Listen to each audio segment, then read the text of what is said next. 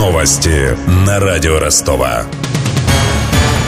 Здравствуйте, у микрофона Евгений Глебов. Российские власти предложили смягчить уголовное наказание за применение допинга в спорте. Об этом говорится в сообщении на официальном портале правительства. Штраф для тренеров ограничат тремя сотнями тысяч рублей. Если к допингу склонили несовершеннолетнего, то наказание составит 500 тысяч рублей вместо миллиона. Также за такое нарушение может грозить год тюрьмы. Ранее в документе были прописаны два года.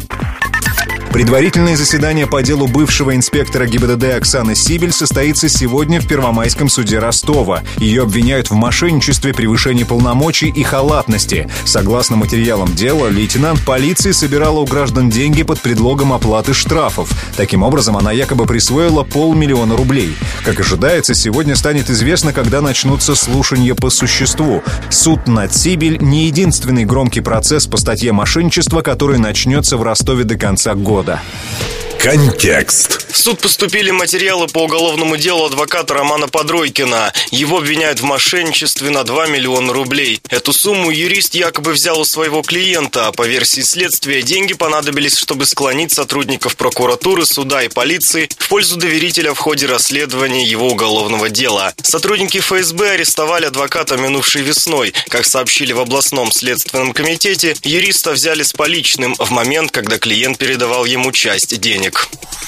Завершено расследование хищения денег в Ростовском научно-исследовательском институте акушерства и педиатрии. На скамье подсудимых бывший директор по хозчасти НИАП Максим Зайцев. По версии следствия, он создал фирму, с которой заключались договоры о выполнении ремонта. Объем и стоимость выполненной работы оказались завышены. Таким образом, Зайцев и двое его партнеров якобы похитили из бюджета почти 4 миллиона рублей.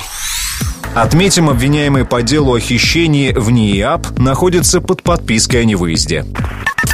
Крышу ростовской мэрии на Большой Садовой заменят до конца этого года. Тендер на портале госзакупок выиграла Южная строительная компания. Ремонт кровли – заключительный этап реконструкции дореволюционного особняка. Два месяца назад зданию обновили фасад и вернули исторический облик. Из белого перекрасили в кремовый. Крыша также изменит цвет. Из зеленого станет терракотовой. Последний раз ее ремонтировали 20 лет назад, рассказал радио Ростова автор проекта реконструкции Виктория Пищулина снимают старое, выбрасывают эти листы, меняют новые, где-то утеплитель, может быть, подкладывают, где-то там что-то, какую-то подложку делают, но все по технологии. Отливы всякие делают новые, там все это пришло в негодность. У них оно давно там дырявое, течет, и стыки к окнам плохие были, и вообще-то требовало ремонта там у них в кабинетах на мансардном этаже ведра уже года два как стояли. Замена крыши обойдется городскому бюджету в 20 миллионов рублей. Столько же стоило обновление фасада.